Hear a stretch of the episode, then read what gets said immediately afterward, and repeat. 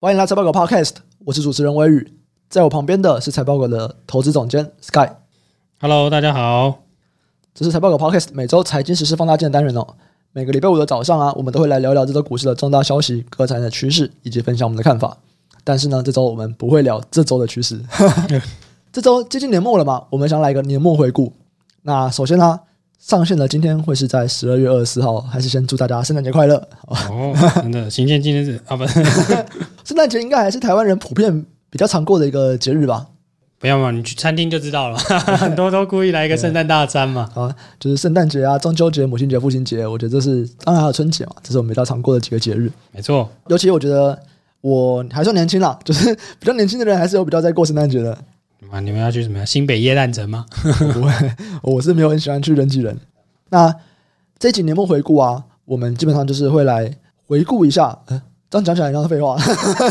年末回顾当然就是回顾一下，就今年的这个股市，然后一些学习跟成长吧。那基本上我每一年啊，我都会去问身边几个我觉得非常厉害的投资朋友，就问他们过去这一年有没有什么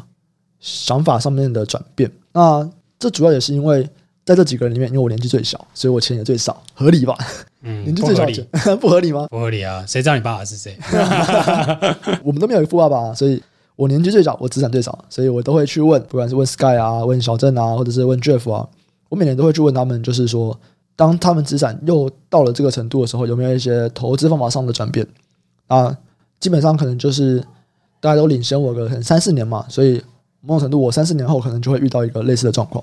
过去这五六年，我基本上每一年都会做这件事情，就是都会来问一下说，哎，那么又过了一年，资产要成长到了这个状况，那有没有什么样的变化？S 看你这一年结束啊，有没有在投资方法上面有什么样的变化？就是你明年会想要做怎么样的调整吗？在方法论上面，方法论应该不会。当然不会。那因为资金的变大，会想要让它变得更分散吗？或者是杠杆更高还是更低，还是就不用杠杆这样？我觉得杠杆高低是看这个市场的高低，但就是目前市场的状况嘛。对，经济的走到哪个地方，嗯那因为杠杆高低可以跟你的风险是有相关的嘛。对，对啊，那我会觉得是跟这个比较 link 比较多一点。有些人会觉得说我小钱就是想要开大的杠杆啊，等我很有钱了我就不用杠杆了。当然，这是你一个你输钱无所谓的状况之下嘛。对对啊，那你就是我就哎烂命一条。 对啊，有些人可能是大了，钱多了就变保守了，啊就想说我也许不用赚多钱，但我尽量不要赔这样子。哦，我懂你意思，但我我会觉得我还是在追风求报酬格率上啊，追求报，应该是说追求我看的东西的，就是我的想法到底对不对，我对眼光到底精不精准嘛。坦白说，我们是比较以一个研究为主的人，对对对对，不能说我们全部都在研究，我是说我研究然后再投资嘛。嗯，对啊，那我们还是希望我们自己的研究跟投资，就是如果我的研究没有办法赚钱，那你干嘛要研究？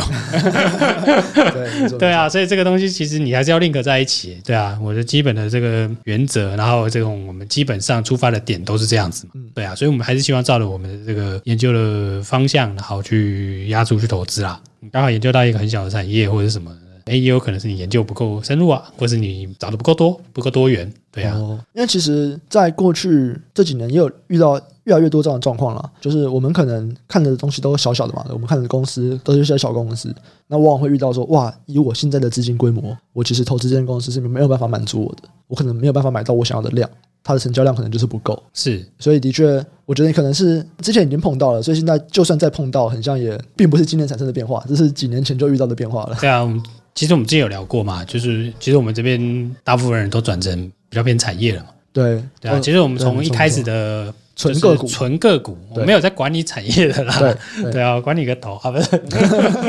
哦，有道理。对，因为对啊其实我们一其实开已始就经只看公司，对，其实我们已经跨过那一段了。嗯嗯嗯，对，那所以我们现在就是大家都是以比较偏产业来看了。对对，就是我以前可能看好的公司就是一家，我就只能买一家，可是因为我现在我是看好这个产业，我就可以买三四家，对那啊，它可以容纳的资金规模就多了三四倍。对，所以身边的人其实大家都是这个转变啦，就对是我是是们从是我们那那时候大家的看法，其实就是大家一起往这个方向转嘛。我以为是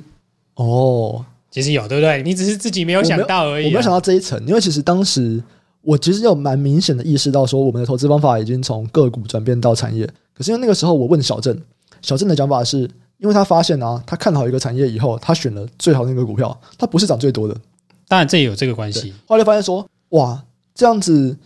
我看准了这个产业以后，然后我选了一档以后，它不是涨最多，那我为什么不全部都买？因为他他觉得啦，这个产业会收回会成长，没有问题，这个我们算是看得蛮准的。但是哪一个股票涨最多，这不是我们可以决定的，这是市场的决定。就算我们选的那个，它真的获利成长最多，但它股价不一定涨最多。通常啦，你选择那个你最买得下手的那个，它通常看起来是有获利的，对，对啊，但通常没有获利的，好像比较会涨哦，对因为可是它烂 到爆。而这个东西很你很难抓嘛。对啊，你 you never know 啦。但对我们只是说，这个东西不是一定一百趴是正确的，嗯，但只是说以这样的方式出发，会比较容易去找到呃，一来是资金的微拉量嘛，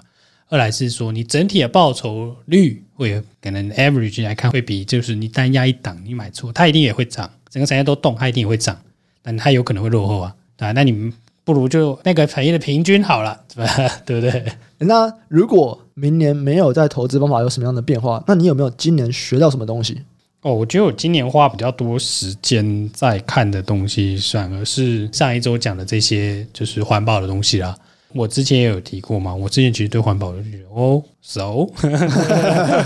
呃 然后盖环保，然后嘞， 哇，你这个完全政治不正确，被骂爆哦！ 欢迎来骂我。对啊，反正我也不在意。 对啊，因为不是啊，我实事求是嘛，因为我只不是你啊不是就是你，哎就是一个利益至上，利益导向，眼睛只有 钱，好不好？眼睛只有钱，这个东西不会赔钱，没问题，嗯不要做。 但是今年我意识到的是说，哎，好像真的大家把这个东西把它转换成钱了。 OK。对，那你这个成本，你可能未来是真的需要去考量这件事情。所以其实你今年最主要的学习收获是在产业上的学习收获。对啊，我觉得这个东西学习学习蛮多的，就是说，虽然说太阳能这东西我原本就蛮熟的啦，对我是从产业第一次在夯的时候就加入了，嗯，对，那所以到现在嘛，但其实这整个绿能规划的过程，或者说碳排放这些、碳中和这些东西，其实是今年会比较了解，是说就是有一个比较脉络，知道说大家在玩什么啦。当然，我们也算是比较晚知道的啦。对对，因为其实我会想要知道，因为我毕竟不是创投，对，对啊，我们不需要这么 early，对啊，但我希希望比就我是觉我得们意识到这个东西要比其他人相对早啦，我觉得以股市来讲，我们绝对算是早的，对啊，而且相对的啦，现在如果大家开始认真关注的话，也都还是算早的，对，是是，因为其实实这个东西不只是能源嘛，对啊，能源所有东西啊都是哦，碳权啊，对啊，然后。之后，台积电这个在地采购，这跟碳足迹有关。对啊，所以会有蛮多的相关的产业链啦。啊嗯那我觉得这东西很有趣的是说，它等于是过去的东西，但是它是不一样的技术，嗯，所以那个供应链直接会有重新洗牌的可能性啦。嗯那也让台湾有一些这种比较偏基础建设的股票，这种就是以前很少，嗯其实现在有变多了。对，哦也因为这些基建的关系啦对，。没错。去年发现到这个趋势，我觉得哎，蛮有趣的。嗯，好。那么我们其实，在丢这个问题的时候啊，应该说定这个主题的时候啊，我们就有上 Facebook 社团这个财报狗智囊团去问一下大家，说，哎，我们要来一个年末回顾啊，大家有没有什么想问的问题？那其实蛮多人问问题的哦、那我们有一些很多是投资方法上的问题啊，其实这不太属于年末回顾吧，因为它就是一个投资方法的问题。不过我们还是来聊一下吧。有没有遇过像这种上下游你产业预测准确没问题，正确预测，基本面的预测也都三率三升，就是反正就是获利也都很好啦，营运表现都很好。可是遇到市场不看好，或者是法人对坐，就是基本面都很好哦，产业也成长哦，意思就是股价不涨了。你股价不涨就说什么法人对坐，没有好不好？就是股价不涨，这个时候你怎么办？心态怎么调整？怎么操作应对？就我们自己来看啦，嗯就还是会设定一个时间嘛，对，对啊，那你就是哎，诶你可能这段时间有没有反映这件事嘛？你的这个问题很难回答，原因是因为你预测对，基本面预测也都三率三升，到底市场有没有预测到你讲的这些东西没？错，没错。对啊，这如果是市场关键早就知道了，那不好意思，绝对不会涨了。刚刚 Sky 讲的，我觉得这是一个关键呢、就是第一个当然是这个，你现在预测对了，到底市场上面知不知道？有可能你预测的就是市场本来的预期，你本来买的价格就已经是市场预期这件事情所发生的价格了，这是第一种，所以就没什么好涨，因为之前已经涨过了。那第二个可能就是有没有可能，其实未来有一些东西是你没有看到的，那市场其实也知道那件事情的。对，没错，所以这个有包含一些预期的成分在啦。嗯，对啊，我自己个人投的看法就是，这个预测本身对不对其实不重要，应该是说这个预测有没有超乎市场预期，或是略逊于市场的预期。那这个东西如果我预期到的话，我可能在这些就是所谓的市场的波动上，你会有比较有获利的空间在。嗯嗯，对啊，那如果你跟大家是一样的，我们之前常常会提到一个词叫 consensus 嘛，市场的共识。对如果市场共识都一样，那为什么要涨呢？对啊，因为它应该理论上它就就像应该是是这个价格了。效率市场，对对，它就会显效率，除非是市场呈现的跟大家认知的不一样嘛，就会有一个下格，那中间你就有可能 获利。我觉得很多人会觉得说法人对坐，就法人在跟你对坐。讲真的，法人才不想跟你对坐，对，反而没那么无聊。但没有那么无聊，真的没有那么无聊啦。就很多人就是涨上去以后，然后跌就说：“哎、法人叫来对坐。”其实也没有，他们不会很无聊去放空啦，他们就是获利了结啊。对对啊，就涨了为什么不卖？对啊，就涨了，为什么为什么不卖？我涨了，我当然卖。那你说这个东西是要跟你对坐啊？没有啊，他只是想赚钱而已。对，对没错，它就那么简单。再来就是说，如果一个股票它真的赚很多钱，该涨不涨，叫做法人对坐吗？其实我觉得也不是，就是如果今天它该涨，它能不能涨也不是单一法人可以决定的，是啊，其是啊，他人买了它就涨了。所以如果这个东西真的这么好，大家都会买了，就对是没错。也不会有人那么无聊说，明明就有钱我不赚，我就是要来跟你对坐，没有啦。我觉得没有啊这个还是我们还是那个 animal spirit spirit 啊，对啊对，animal spirit 你可以赚钱的东西，大家都会去做，没有人以不让你赚钱为目的的啦。是是有钱大家都会想赚，那如果他们不想去做这个操作，很有可能就是他们的看法跟你不一样，也没有想要针对你，可是就是你的想法跟他们想法不一样。没错，那有时候可能是你不知道他们的想法，他们一定是不知道你的想法的啦。对，肯定 的，法人一定是不想知道小散户的想法啦。对是，法人会想知道其他法人想法，但法人一定不想知道小散户的想法。所以当小散户觉得说，诶，为什么法人跟我想的不一样的时候，可能要先去想一下，说法人到底在想什么？法人在想什么很好看吗？你研究报告看一看就知道法人在想什么了。没错。好，那下一个问题哦，你有没有过投资能力或者是绩效卡关的问题？绩效卡关，什么叫绩效卡关？绩效下上港不去，湾就是没赚钱嘛，对，应该是没赚钱了，应该不是说我的报酬率都是一百趴，然后卡关了，然后 哇我好难过哦，我无法上升到两百趴，好难对啊过、我哦。好难过。 今年只赚一百趴，好他是说投资能力或绩效卡关，但我猜的应该就是说我的获利一直上不去，或者是我一直没有办法打败大盘吧。就是我的投资能力，我觉得我一直在学东西啊，我一直有在听财报狗 podcast 啊，但是我的报酬率很像没有办法赢大盘啊。过去你有没有过这样的经验？呃，初期一定有吧？没有，我就是那么屌， 怎么可以讲这种话呢我就？那么屌，我从来没有输过大盘你永远都输啊！ 我就这么没用，对对不对？啊。对那啊，为什么我？初期学习一定多多少少会有吧啊？是哦，对啊，有时候也是运气运气的啦。对啊， 有人第一年出来，哇，真是天才啊！ 第二年就被这个市场教训严格的教育，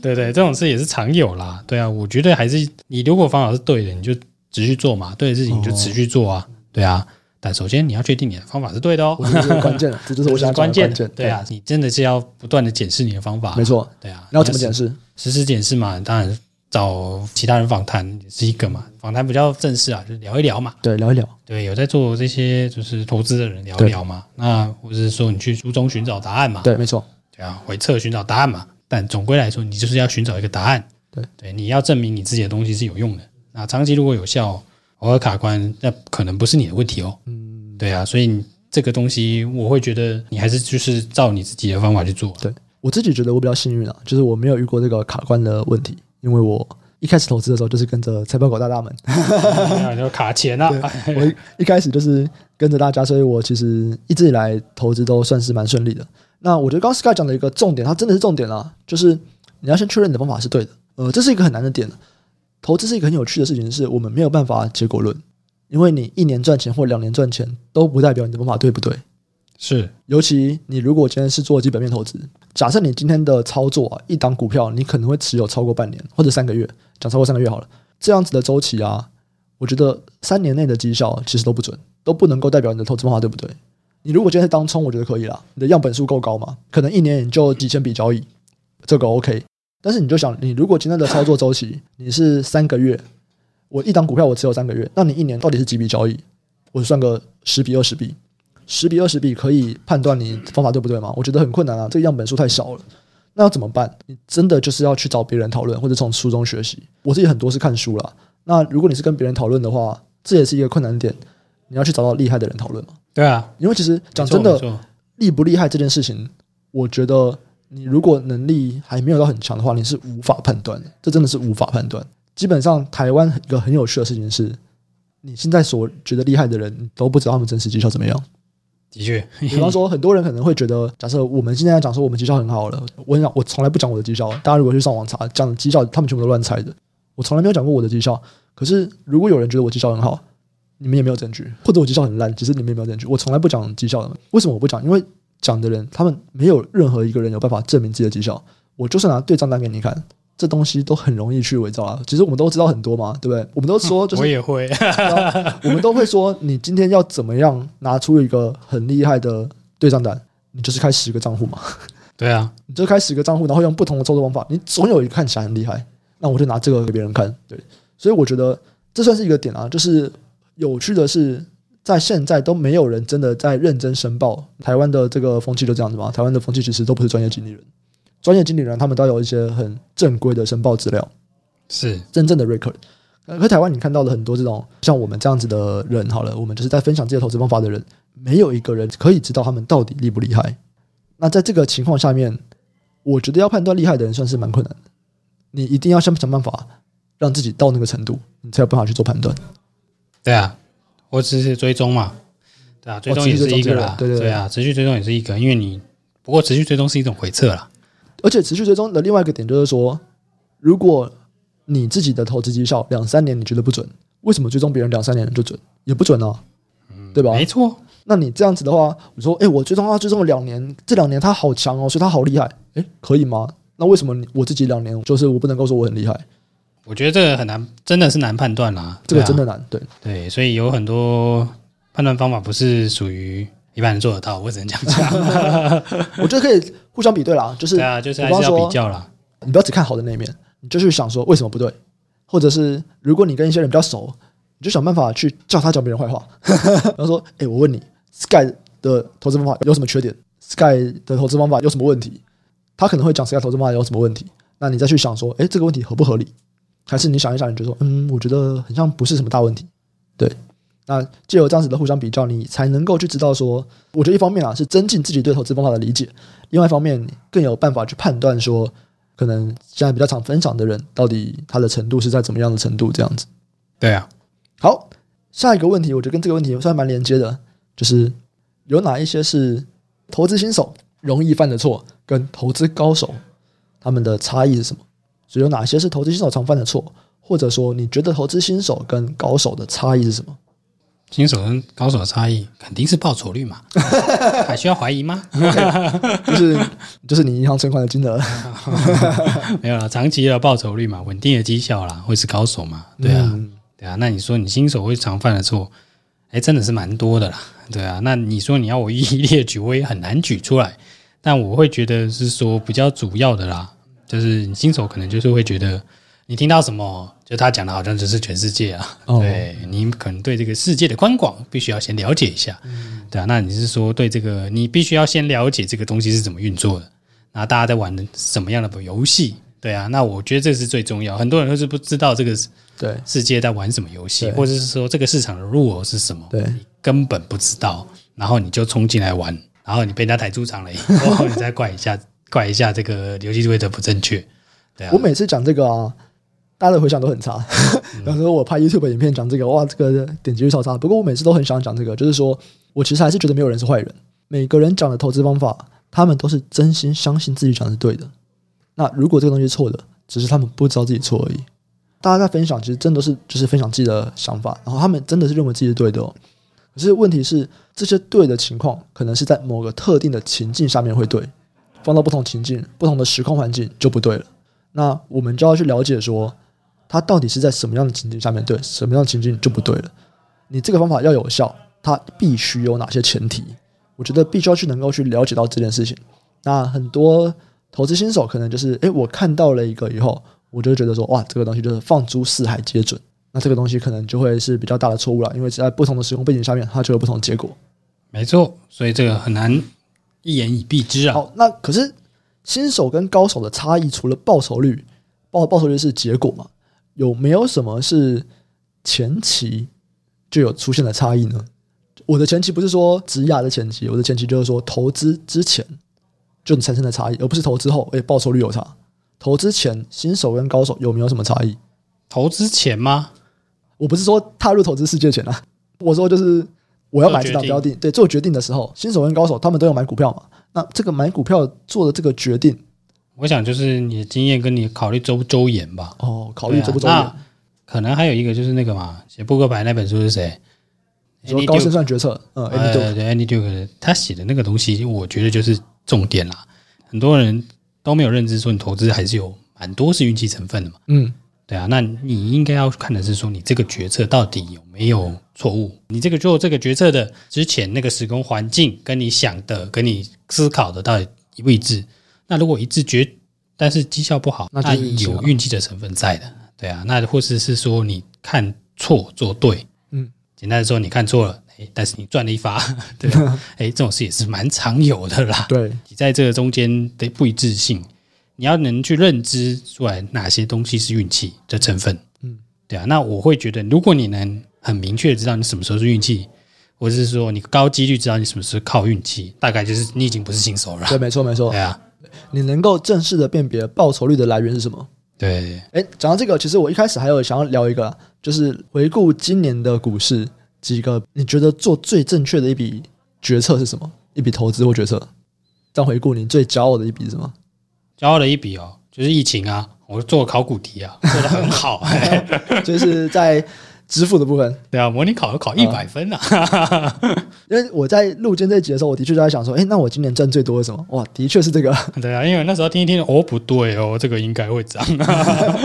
我觉得这个其实算是一个蛮有趣的 case，因为我们之前在 podcast 也有提过嘛，我们绿界一开始看到的时候是六百吗？还是四百？四五百啦，四五百，我们绿界最开始看到的时候是四五百，而且那个时候就已经知道它的获利很好，它自己的财报没有发，可是我们可以从他们公司财报里面看到，那个时候我们就知道它获利很好，可是当时我没有买嘛，当时我就觉得说，呃，这个 PE 有点高啊，是不是经过我们的道德劝说？没有，自它到八百之后我就买了。 受不了，好棒啊！涨了涨了七八十趴之后我就买了，不止这个啦，我觉得就是整个今年其实蛮有趣的是年终那一波，整个大家对这种电商对或电子支付的那一波，其实我们算是运气蛮好的。嗯，那当然我们也算是相关的啦， 我们必须这样讲啦，哦，当然有我点关系。对毕，竟财报狗算是网络生意嘛，对啊，那运气蛮好的，就是都有对这个东西比较早了解。对对在市场还没有非常理解的时候，我们就已经理解这东西了嘛。对，也刚好遇到了一个考古题可以考，嗯对对，那所以就是嗯，模拟考做的蛮好， 好学生对，平常有认真准备模拟考，考试的时候就表现的比较不错，就比较没有烦恼了。没错。所以这应该是我们今年算是最大报酬率的来源之一啦。这是比较中间的时候吧，对，就是 对对对，就在四到七月这个时候，差不多在二三季之间啊。对对对，大概二三季。那如果今天要讲到三四季的话，我自己觉得啦，我三四季的报酬率最高应该应该就是远雄港了，哦，对啊，因为老朋友啦，远雄港老朋友，对，对，从十几块就是一路追踪到现在啦，所以这一段都是运气蛮好的，每一次都有上岗。那我们刚刚讲的这个电商或支付啊，是因为我们算是在这个产业，所以我们在这个产业我们有些 domain knowledge，我们比别人更早就理解认识到这个产业，因为其他的法人可能还没有认识的时候，我们就已经蛮完整的认识了。那远雄港，你觉得优势又是什么？卷胸港优势是，就是追踪还真的很久就是追踪很久哎、就是而很且我熟本来就看好它是一个独占的产业嘛，嗯，寡占啊，寡占，我更正一下，有护城河嘛。那我本来就是看好那个航空城那一块，它那块自贸港就只有它可以那个就做一些比较特别的服务吧。嗯，当然这也是运气好，对有人要退出了，很多人没有发现这个 moment，我听到马上就兴跟大奋，家 讲。 广啊告是高潮了。 yes，因为其实因为我知道大家不懂的是什么东西啦，我讲难听一点啦，嗯，如果我不讲，谁会知道这个空厨公司只有四家，有一家要退出？嗯嗯，不会有人有马上的直觉说啊，这个东西一定是他接到，我马上就知道。 对，我马上说哎、因为我研究很久嘛，我追踪很久嘛，对啊，这也是我们累积的运气很好。我也不知道他会退出啊，对不对哎、有人跟我讲他退出，哇，这个太棒了， 赶快哦，赶快来上岗啊！那这边可能是今年在提供我们报酬率，或者是我们表现最好的几个决策。可是有趣的事情是，这个应该跟很多大家的都不太一样。比方说，今年我们有这个航海王啊、钢铁人啊，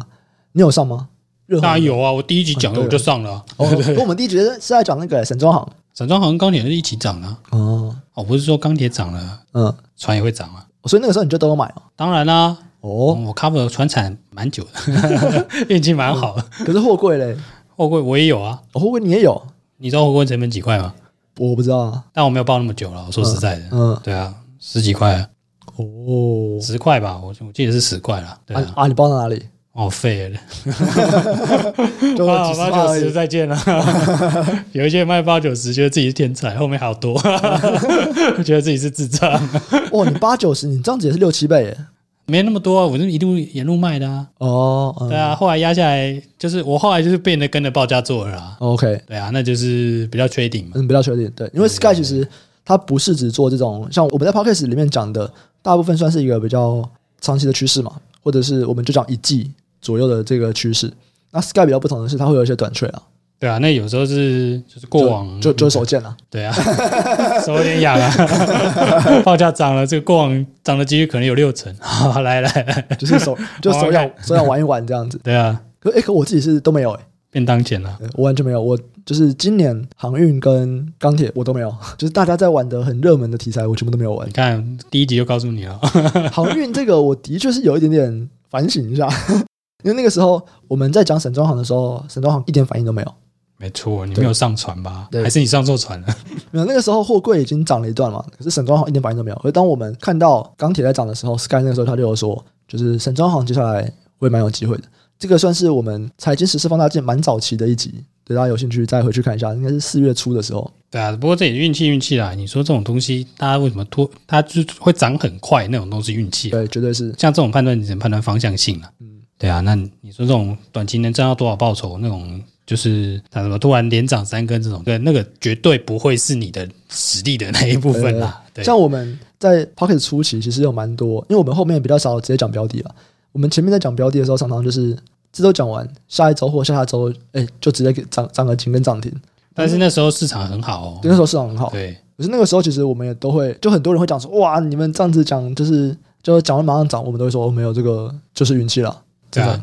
的确是运气，因为时空环境嘛，你过了五月以后，大家突然这个气势就馁 了，就不会涨了。而且因为听我们讲的东西，我们可能都是讲说下一季或者明年怎么样，没有理由下个礼拜涨的嘛，对不啊，对？就是它一定会提前反应，可是没有理由是我们讲完以后的那个礼拜提前反应嘛，就是这个绝对是不 make sense 的啊、所以这个绝对都是运气，刚刚好。前面是运气啦，对啊，对对啊，多多少少。好，那继续回到我们的这个问题哦。刚刚我们聊了蛮多产业嘛，那就有一个社团的朋友问，那要怎么样去找到有潜力的产业？我要做什么方法去验证它？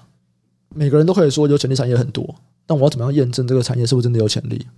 你要验证，就是它的潜力已经被你看到，已经发挥出来了，你才会验证嘛，哦，对不对？所以没有结果出来，我都不知道。没有结果出来，你只能推断说，你你可可能能不对下个假说说，哎，它有潜力，嗯，就是我这个方法论比较枯燥乏味，但是有用。 对，这跟写文章一样嘛，你一定是有一个论述问，你有一个你的假说嘛，你找出一些证据去支持它嘛，对不对？嗯，哎，这个一样啊，你觉得这个东西有机会，你必须找许多客观的证据去支持你主观的结论嘛， 你主观的看法嘛。那如果你发现，哎，真的可以支撑耶，那这就是一个潜力产业啊。那你要验证它真的是有潜力的，当然是它发挥潜力的时候，你才会知道啊。 OK， 对啊，就是结果说话了。对啊，当然以我们投资来看，的确是以结果论啦。嗯，对啊，不然你说哦，我看的很准，很准，很准，很准，可是市场就是不同意你，啊，可是我就没赚钱啊。嗯我们就是这么世俗的人。对，我们就那么烂， 我就烂。诶那像我们会看这么多产业啊，然后会去做这些产业研究，有没有什么产业是我们不会去涉猎的？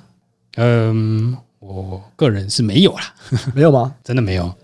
我觉得生技有吗？生计比较少，但还是有，哦，OK，就是医材吧。哦那医材新对啊药我会看一些啦，我那是新因药你也为看，不是新药只有特定的，我懂的才会看，就是有人跟我讲过，或者我有特殊的资讯来源，人家会跟我分享，然后我会去研究一下，说这个东西就是不是如他所讲的这样。对啊，那医材可能比较接近嘛，对啊，那可能医院的那个生意可能是相对我比较熟悉的啦，对啊，但我不会全部都看就对了，了解。我觉得 Sky 比较特别啦，Sky 它比较全能，就可能真的是什么产业都有看。但我们其他人的确是有一些产业比较不看，例如说我们刚前面讲的新药的部分，药类我们其实都看的比较少。那这个东西当然就是说，实在是太偏离我们的能力范围了，对对啊，这个水很深，水很水深，哎水很深。很困难，再来就是我们本来其实半导体看比较少，对是是，那主要也是因为从 Sky 开始，就是花比较多时间在带其他人的时候，我们才开始把半导体的这个知识水准拉上来。不然我们本来半导体看比较少。那这个几个原因呢、当然还是说半导体是台湾非常大的一个产业，然后呢，很多人在看它，每个法人一定都是半导体，看电子的人一定是最大的。换句话说，我们就会认为在这边竞争者太多了，所以我们过去在最高 CP 值下面，我们其实是舍弃比较不太干半导体的，因为就是等于说你要跟很多很厉害的人竞争啊。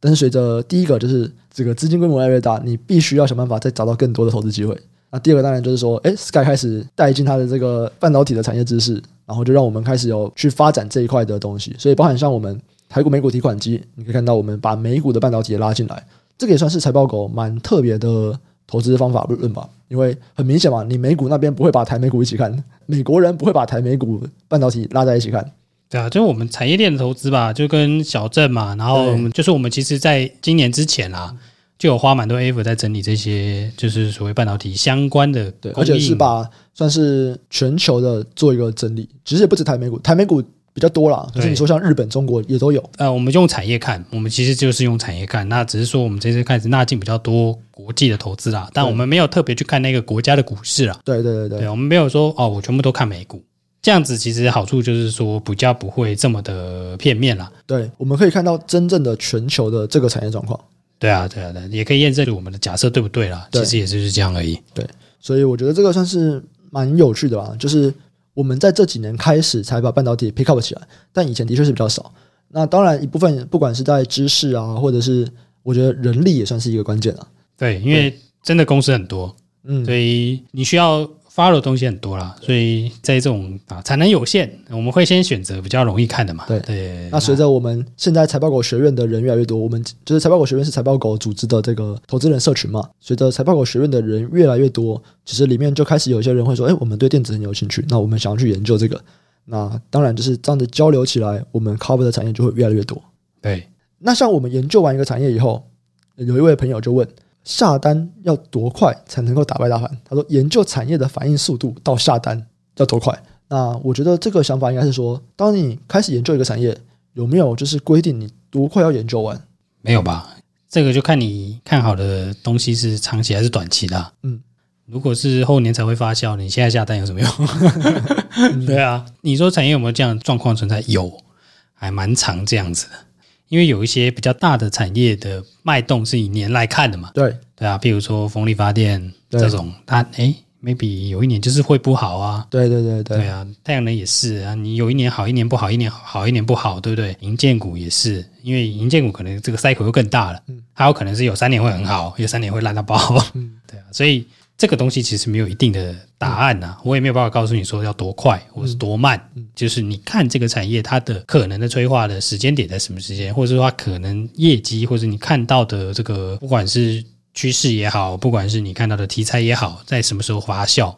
那个才会是影响你多快下单的原因啦。对，我的想法是，你如果是因为现在产业当下非常热而去研究，基本上这一波你一定是最好不要跟上的。对啊，你可以等下一波。对，如果这个产业真的很好，它一定会先下来。你现在很热，我觉得所谓的很热，就是说，你看现在可能新闻的焦点都是在这个产业，基本上啦，这个产业目前当下一定是被高估的。我们没有说长期发展不好，可是此时此刻，因为大家都在讲嘛，它高估几率非常非常高。接下来未来再有一点点的不顺，它就会掉下来。那我觉得，如果你是因为现在大家都在讲的产业而去研究的话，此时此刻可能不是一个很安全的进场点啊。但是你可以研究，然后研究完以后，如果你真的觉得很棒，那你会有一个比较合理的想法和合理的估值的想法的时候，你可能在下一波会遇到你觉得还不错的买点。对啊，像举个例子吧，就是今年我们也有买一些这种 MOSFET 啊，对然后然后这种导线架嘛，对对对然后上次研究好像是二零一八年了，没有从二零一八年开始看嘛，后来就不断追踪嘛，对，因为二零一八年当下也很热，没错，对啊，可是它产了，你看它产了三四年了、再从谷底翻起来的时候，这一波我们就有所抛到。那嗯没错这个东西其实就是你过去研究的资料库嘛，对啊，你资料库的累积，然后再搭配了你对这个讯息的解读，所以说这个速度你说要多久，我也没有办法告诉你一个答案啦。或者像我们远雄港好了，我们远雄港上次看的时候应该是一七一八年，对啊，对第一次看对一可能一一六有，哦一六吗？对啊而，那一次我的印象中，它不算大赚，大概就是二十趴左右。对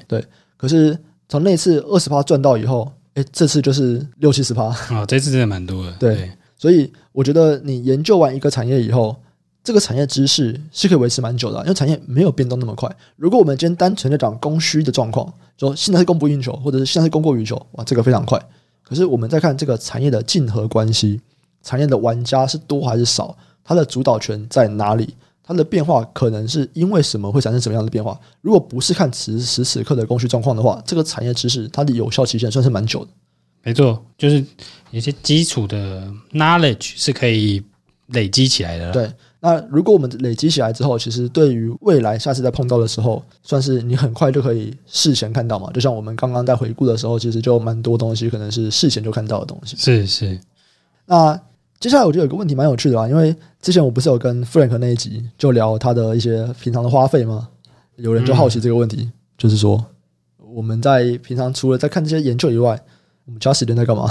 那我就觉得，就从花费来讲好了，你有没有算过你平均一个月花费多少钱啊？哎，我还真没算过。这才是正常的人。那我觉得 Frank 真的太不正常了。我觉得正常的人就是说，其实不太在意这个钱， 一个月的花费真的是不太会去算，我至少我自己不算。没有算的很精确了，对对你觉得你主要的花费是什么？这是为了活着啊，吃了饭啊， 你饭钱一个月大概多少？ 我都会记得。 哇，你这个问题不能聊， 不是，我要养家活口啊，我要算家里嗯人呢、很多了哟。不然你平常的时间你都在做什么？就除了研究以外，其他时间在干嘛？运动啊，运动。对啊，哦，对，Sky 其实是一个蛮常去健身房的人。对，这个硬举目前是多少？嗯，一百八吧。一百八真是真猛！ 我要先扣掉前面那个 一。我我我我没有，我我觉得得你不开可能就全部都在做产业吸收研究吧。 Frank 全部都是这个。我会觉得要放空一些时间，想一下，不管你是放空还是思考，嗯，对吧、就是你不要一直吸收嘛，就是要要要消化一下这样的类似啦。哎，你运动的时间其实应该花不少，因为你不只是健身房以外，你还很喜欢去骑单车跟爬山。对啊，对，平均每天是多久时间啊？两小时啊，哦，你每天两个小时哦。对啊，然后你假日如果爬山的话，可能要更久。没有，就是呃骑车去山上啊，算是爬山，那嗯大概三四个三个小时，哦，二到三个小时啊，不一定啊，看心情。这就是你平常的休闲娱乐的样子。对啊休，闲娱乐是运动。对啊，哎，你不觉得跑步发个呆，想一下事情，或者想一下，就是哎，这个哪边没有想得很清楚，还不错啊。 我不是喜欢跑步的人，我不喜欢做有氧，所以我进健身房我不做有氧的。我不在健身房跑，嗯，我一定在户外哦你不是骑车吗，嗯我肯定在户外你。不是骑对，不不论是跑步还是骑车，都是在户外。哦，对，因为我不喜欢在定点看电视， 你去外面发个呆，就是有时候会突然会想清楚一些事情啊。哦我个人啦，但这个 OK，不代表每个人，好吧？当然不代表，因为至少我不是这样做的。我不想跑到睡着。哎，那我平常思考的时间是什么时候？哎，我这个还真的是想不太出来，我可能就在发文的时候吧。 不要逼我逼我讲一些，不会不会，圣人的时候，那个时候怎么会想这个神经病？ 你说你就是在圣人模式的时候，你就突然觉得说，哇，碳中和这个议题不错，真的很你有棒，病？ 不可能啊！对绝对不可能的。好啦对所以这是干最后话，最后我们来聊一下对明年的东西吧。啊，有一位林群友他就问说，今年的供应链其实算是蛮混乱的嘛，对不对？这个疫情啊，这件事情其实对后续的影响，虽然说我们现在已经比较不在乎疫情了，但其实它的影响持续到现在都还在发生。那对于今年这个供应链混乱的这些产业啊，你明年会不会觉得还有什么是可能目前没有看到的意外会发生？那个问题，我觉得就是很难回答啦，因为说实在的。啊，就是意外事件，所以我就不知道，对不对？这就哪是一哪一间店突然修起来了，我怎么会知道嘞？这就是黑天鹅的定义。对黑啊天鹅的定义就是你不知道的才叫黑天鹅嘛，对啊你，知道的就不是黑天鹅了。对啊，我就是因为我不知道啊，对啊，但我我会觉得这种东西就看位阶嘛，就是说你看这个东西到底好还是不好。我们用航运来做一个比较，嗯，航运今年很好，对，各种意外，对不对？对，各种意外，这各种塞港啊，各种延迟，对不对？那你说它要在更好的几率高还是低，对不对？那就算以意外好了啦，它要好到非常好的几率是低的嘛，对啊。我说以产业来说，我不是说股价、哦，对对，那比如说今年烂到爆炸的，说观光好了，对不对？我说在疫情的时候嘛，观光好烂好烂好烂啊，自由怎么样才能比它更烂呢、啊怎么样才能比 COVID nineteen 封城还要烂？百年一遇、欸，说实在，因为我做过这个研究嘛，就是百年一遇啊。上一次封城就是西班牙大流感，嗯嗯真的好至极，对不对？恭喜大家，一百年一遇的事件被你遇到了。嗯 啊我都是以这样的角度来看的、你遇到一件事情好坏，一定会影响这个产业嘛，但是我会看的是说，那个产业到现在是在很好的状况下，还是在持平的状况下，还是在很坏的状况下？所以你的意思是说，明年到底还会有哪些意外你不知道，但是你的关注点就是说，目前基期很高的明年的意外，好的意外可能机会也不大，就算有，那但是影响也不大，对对对获利影响也不大，因为基期对啊太高了。对对对对那我们就去看说，今年真的就是烂到炸的这些产业，你明年还要再烂，或或者更烂的机会会有多少？对啊，嗯，对啊，所以我会以比较相对啦，这是比较相对的角度来看。对，那如果你是说什么意外事件修正这种是比较绝对的啦，嗯对啊，所以我会比较用相对的角度来看。嗯，好，那就是我们不要讲意外嘛，明年有没有什么产业你觉得有一些结构性上的转变？哦，这个其实蛮多的啊，就是其实我们一直都在提到的，就是说什么你说绿能嘛，对那我们可以再拆开来讲，绿能很笼统啦。对，我会比较注意的是电力转变的这个东西，电力，对啊，电力转变就会牵扯到太阳能、风能嘛、对，生殖能嘛、储能嘛，对嗯不，对？其实这些都是有结构性的改变，那跟公投有关系啦。对跟我们上一集有关系，呃 跟高端有关系上礼拜那集有关系，对对对对对，对所以这个影响很多。那你说现在的确有人在讲这个能源转变嘛，大家有看到这个东西。那能源转变下一段到底是什么？嗯，其实你能源搞了那么多了，你总是需要蛮多电线的。哦，对啊，其实电网会转变啦。嗯那我讲电线比较不正确，是电网，嗯这整个电网会不会改变？会嘛，应该会有机会是改变的。那你调频的这些幅度啊，或者是你这个大电网、小电网啊、智慧电表啊这嗯些东西，其实都会牵动的这些，就是譬如说绿电、卖绿电，嗯，或者是说你要做做那么多的再生能源的并网的问题。那在这些再生能源要怎么样把电送到你家里，或者是送到工厂使用，中间又需要经过许多的这种，maybe 我们叫升压站啊，或者说开闭锁啊，或者是说变电的东西啊，对不对？那我是觉得这个东西看起来是比较少人有提到这个东西啦所以你前面讲的是发电啊，后面讲的是电网，这是连贯的东西嘛？对啊，那或者是说你看到一些明年一些科技上的转变嘛？哦，像是对啊，像我们之前提过有一些 DDR 五嘛 DDR5 对啊，这个是人家制定规格的人跟你说明年可能要推出嘛，对那对，那你是说这个像是这个 Mini E LED，嗯，对，因为有蛮多人在推行这个东西，这都算所以造是成改朝换代，这两个都是改朝换代。对改朝换代的这个状况啦，对改朝换代的需求嘛，这样算是结构性的转变吧，我觉得改朝换代算吗？改朝换代好像哎还好。还好，但但的确算是一个算是一个转变吧对，我觉得前面那个能源是对，能源是一个蛮巨大的转变，我对，自是一己觉个得真的是一个结构性的，而且这个东西它其实就是碳中和啦，所以我觉得基本上从排碳方向想，大家现在想到说排碳，哇，谁排碳排很多？我觉得大家讲的就是几个嘛，能源，好，能源我们刚刚已经讲了，明年应该说我们其实从前年就在看，呃，哎，二零一九就在看了嘛，二对啊零能一九源比较早看，但是对因为能源一开始跟这个没有挂钩的还没绑在一起，还没有绑这么明确啦，对对现在很明确了。那这个是第一个排碳，大家会第一个讲的，再来就是交通，所以电动车这个太多人讲了，我自己比较懒得研究，因为太多人看了。对对啊，那如果用碳中和这个东西出发嘛，有一部分是电能嘛，对，那有另外一部分就是循环经济啦。循环经济啊其实对这个东西，我之前一直都有零零星星的在看一些公司啦对。那只是说今年开始，我们有提到之前有提到，就是我们觉得这个外部成本那句话嘛，讲好听啊，讲好听也大家环保都要钱啦。对，对啊，这个环保都要钱的这个状况下，我看到了 但是你不环保扣钱 啊，对啊，不环保所以我多拿钱所以就是觉得这东西就是结构性的转变嘛。对没以前错就就是是你以前 Apple Watch 就跟你讲，就是这个是铝做的，现在他就会跟你讲这我是再再生铝铝做的，对， 对还是铝，对啊还是铝对。但这个东西我觉得就是有一定的利基点，没错。对啊，那这个就是结构性的转变，我觉得大家可以从那边去想，就是到底有哪些东西，我目前的技术、商业化技术能够降低排碳，全部都会有转变。那有一些就是做不出来的，例如说什么，很多人都会讲到今年这个能耗双控，对不对？水泥、钢铁，他们就被指责嘛，你这个是消耗能源的大户。可是老实说，水泥、钢铁他们制造过程会不会产生二氧化碳？会哦，他们产生很多二氧化碳，有没有办法解决？既有的很难，既有可行商业大规模的技术非常非常难，所以我觉得他们就是只能够继续被骂， 但是我们还看不太到直接产业上面结构性转变，但有一些直接可行大规模商业化的，我们刚刚讲的交通的部分、电动车的部分、讲的能源的部分，这些东西已经是我们的技术可以大规模商业化了，他们都会有结构性的转变。对。二零二二年、二三年算是一个转捩点啦，在他们这个目前就的是规划中，规划中啦，对对规划，中那对会不会黑天鹅我不知道， 对，目前我目前看起来这一些是有这个巨大的转变的。还有再来我们上面讲的 OTT 嘛，对，OTT 是造成台湾这边的转变比较大了。我觉得全球都有啊，应该说美国以外都会有，因为像你东南亚那边也会有啊。对，但是他们毕竟这种东西还是他们琢磨比较少啦。我说东南亚琢磨比较少，嗯对，那我说东南亚琢磨比较少，是说他们的这个国家比较多啦。OTT 其实是我们是比较着重在就是对台湾的一些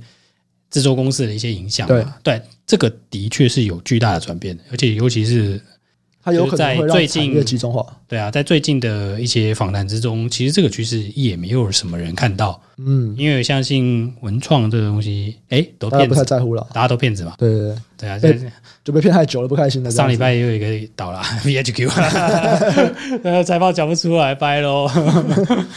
对啊，但我们虽然很喜欢开这玩笑啦，不过 VHQ 也是说实在，当初也是一百多块、两百多块的股票啊，嗯，对啊，你既然弄到这样子， 对，市场上真的很多来骗的啦，我只能这样讲啦。好，那这边大概就是我们对明年一些几个结构性转变的产业的看法。老实说，既然是结构性转变，就没有那么多啦， 对啊，因为你说这种就产业不会一天到晚在变的啦。对，因为问的人其实他有问说低轨卫星算不算？我觉得那个没有到很结构性诶，其实，因为它本来就是那种通讯的一环嘛，嗯，对啊，它只是被大家就讲的好像诶就是 excited，它比较像可能像 mini LED 吧，就是对，它比较像是一个改朝换代的那种对感觉。对对但你对说那个结构有没有太大的变化？我觉得它不算是一个很大的 structure 的那种转变的，对对对对对。好，对啊那以上啊，就是我们在回顾今年的一些投资的东西啊，然后回答一些网友的 Q&A。对啊，还是祝大家圣诞快乐、哦！喜欢的听众朋友记得按下订阅，并且分享给你的亲朋好友。如果有任何的问题或回馈，都欢迎留言告诉我们，我们也会不定期在 p o c k e t 中回答留言区的问题。